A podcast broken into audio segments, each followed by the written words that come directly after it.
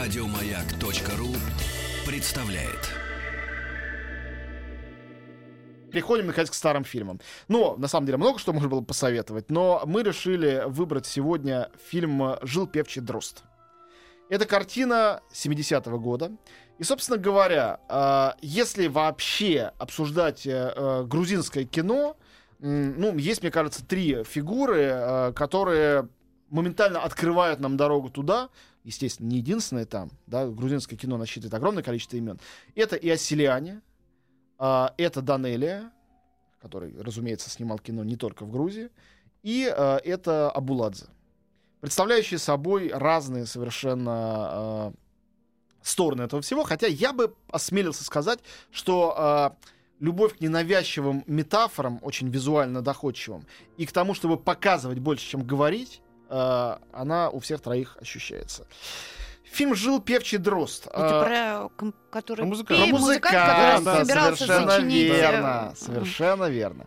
Значит, слонялся по квартире. Да. Ну, надо сказать, что, во-первых, к этому моменту Иоселиани был автором нескольких короткометражных картин, замечательных, и документальных, и фильмов «Акварель» и «Апрель». Он уже снял фильм «Листопад» в 1966 году, но «Жил певчий дрозд» — это то, что его, если так можно сказать, прославило. И после очаровательного, но находящегося совершенно в духе вот этого шестидесятнического кино фильма «Листопад», вот «Жил певчий дрозд» — это картина, которая обрисовала абсолютную самобытность Иоселиани. Вот показывает, кто он такой, что он за режиссер, что он за художник. Это... Вот почему я сказал про Джармуша. Я помню, когда я с Джармушем обсуждал фильм «Кофе и сигареты», я спросил, вообще кофе и сигареты? Он говорит, потому что люди некоторые вещи в кино не снимают. Например, всегда мы видим в любом фильме, как человек садится в такси, и потом с клейка он вылезает из такси. И я хотел сделать целый фильм, как люди едут в такси. У меня есть такой фильм «Жизнь на земле». «Ночь на земле». Или когда они выходят на перекур, да, зажег сигарету, и он что-то должен делать. А я хочу просто про то, как человек перекуривает и выпивает чашку кофе. И просто разговаривает. И вот этим занят весь фильм «Жил певчий дрозд». Это история о промежутках. Причем вся жизнь главного героя, сыгранного замечательно Гелой Канделаки, там, это единственная его актерская работа, вообще режиссер, это история ожидания. Как ожидание того, чем он действительно занимается, а ему нужно... Он литаврист в оркестре. Один раз, хлоп, в конце произведения, и все! Да. Точно так же он мечтает, что когда-нибудь он напишет симфонию, и он изменит мир. Но пока что его жизнь занята этими маленькими, забавными, необязательными фрагментами, из которых и сплетен этот короткий, он всего длится сейчас 15, совершенно чудесный, очаровательный фильм.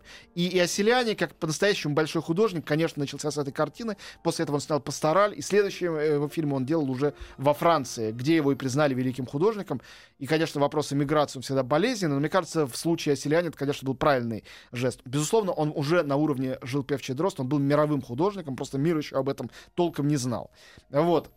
И как же прекрасно, что судьба самого Атара Давидовича не сложилась так, как судьба его героя, что он не остался человеком в ожидании чего-то, а стал человеком осуществления того, что он действительно начал. В кинотеатре «Пионер», в частности, показывают «Зимнюю песню», и там же показывали и старые фильмы Иоселиани, поэтому, ну, имейте это в виду.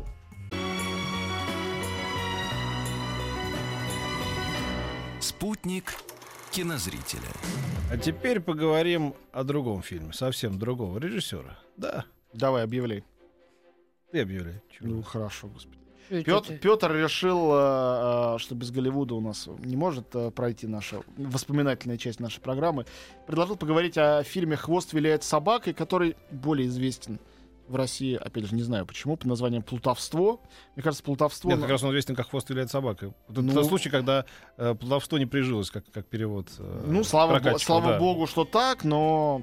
Да. Значит, это фильм Барри Левинсона. Я вообще сказал бы, что это его лучший фильм, если бы Барри Левинсон не был бы автором «Человека дождя». Да. Но совершенно определенно это один из лучших его фильмов и один из самых... Ну, наверное, «Человек дождя», «Доброе утро, Вьетнам» и этот. Да. Вот. И лучший из его поздних фильмов. Барри Левинсон вообще пример замечательного, скромного голливудского кинорежиссера, настоящего художника, но при этом человека совершенно не выпендривающегося, не считающего, что он делает авторское кино. Вот. И, конечно, потрясающе работающего с актерами. Вот это вот особенное. Ну, понятно, что Дастин Хоффман после «Человека дождя» обязан ему вообще всем. Поэтому он с удовольствием пришел и снялся в фильме «Хвост виляет собакой» вместе с Робертом Де Ниро. Это да, прекрасный дуэт. Да, да, изумительный действительно дуэт. Хотя я напомнил бы, что в этом фильме на самом деле полно прекрасных еще актеров. И там снимается и Кирстен Данст, даже молоденькая. Угу. И есть и Уильям Мэйси, которого я очень люблю. Да, и есть молоденькая Вуди... Кирстен Данст без слов бегает с котенком, который ей пририсовали. А да какого года этот фильм? Ну, уже 90... ты будешь смеяться. 90 какого-нибудь. Седьмого, да, уже 20 лет почти прошло. Да, да, да, ему 19 лет, конечно. Кирстен, она снималась с детских лет, да, она снималась с ребенком еще, да, реально. Да, да, да. Вот, Вуди Харрельсон есть. Замечательная картина. Это, с одной стороны, кажется антиутопией, с другой стороны, сейчас мы понимаем, что это абсолютно реалистическая история. Это история о политтехнологиях. Собственно говоря, это лучший и едва ли не единственный такой фильм о политтехнологиях. Это фильм об отвлечении внимания. Это фильм о том, что чем бредовее придумаешь, тем легче люди поверят. Это фильм о том, как вообще действует политика, как психологический инструмент. Не технологический, а психологический. Да, да. Средств массовой информации как главное политическое оружие. Речь идет именно об этом.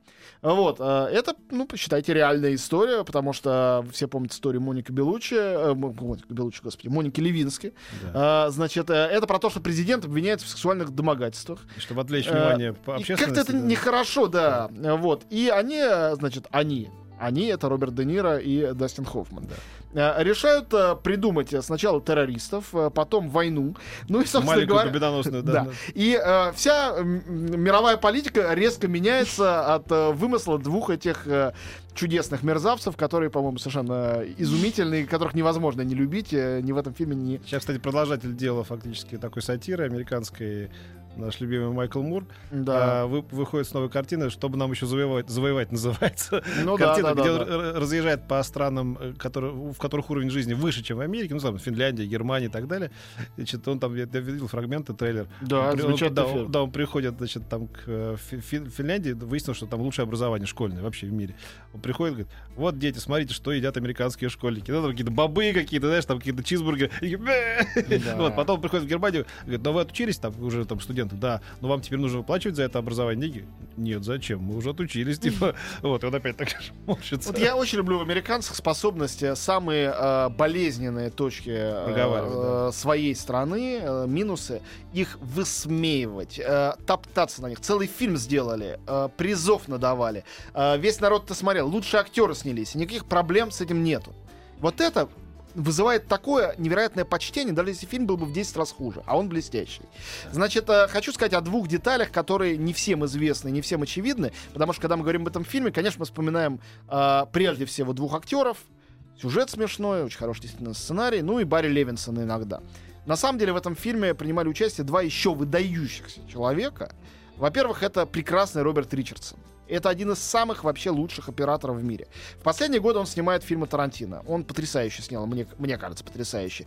И «Бесславных ублюдков», и «Джанго освобожденного», и, значит, «Восьмерку». И, конечно, «Убить Билла» — это просто вообще нечто. Но, кроме того, он снимал для Оливера Стоуна все практически лучшие картины, включая «Взвод» и «Уолл-стрит». Вот, он снимал для Скорсезе, в частности, «Авиатора» и... Ну, можно как-то критиковать фильм про «Роллинг Стоунс» концертный, но снят он совершенно невероятно. Он тоже его снимал. Ну и, собственно говоря, он для Скорсезе, по-моему, почти все его фильмы последние годы снимает. Замечательный совершенно оператор. А музыку в фильме «Хвост виляет собакой» написал Марк Knopфлер, лидер группы Dire Straits. Да, дивный саундтрек там, да. Там чудесный саундтрек, гитарный. Да. Вот вся эта расслабленная, ироничная атмосфера...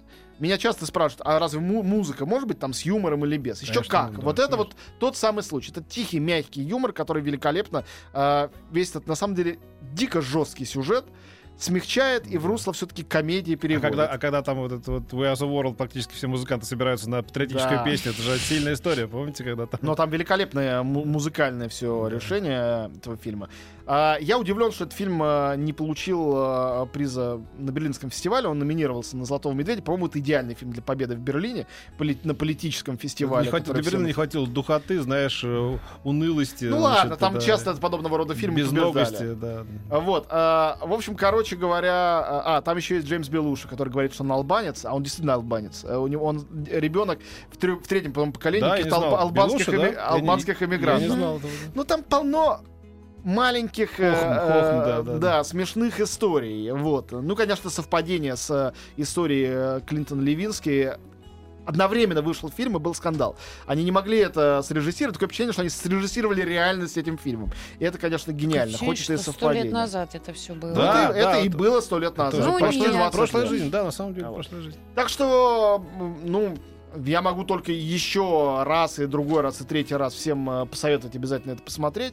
И напомнить, что Барри Левинсон вообще замечательный совершенно режиссер. Огромное количество шикарных картин, начиная с «Молодого Шерлока Холмса», всеми забытого, и заканчивая не так давней картиной «Унижение» с Аль Пачино. Просто смотрите, смотрите, смотрите. Даже неудачного фильма хороши, а «Плутовство» вместе с «Добрым утром, Вьетнам» и «Человеком дождя» — это три просто шедевра этого скромного, замечательного человека. Мы встретимся 10 мая, поговорим о нашем первом послемайском эфире, поговорим об истории Каннского фестиваля, кто там побеждал и вообще о его перспективах. И про мультфильм Angry Birds. Ну да. Спасибо.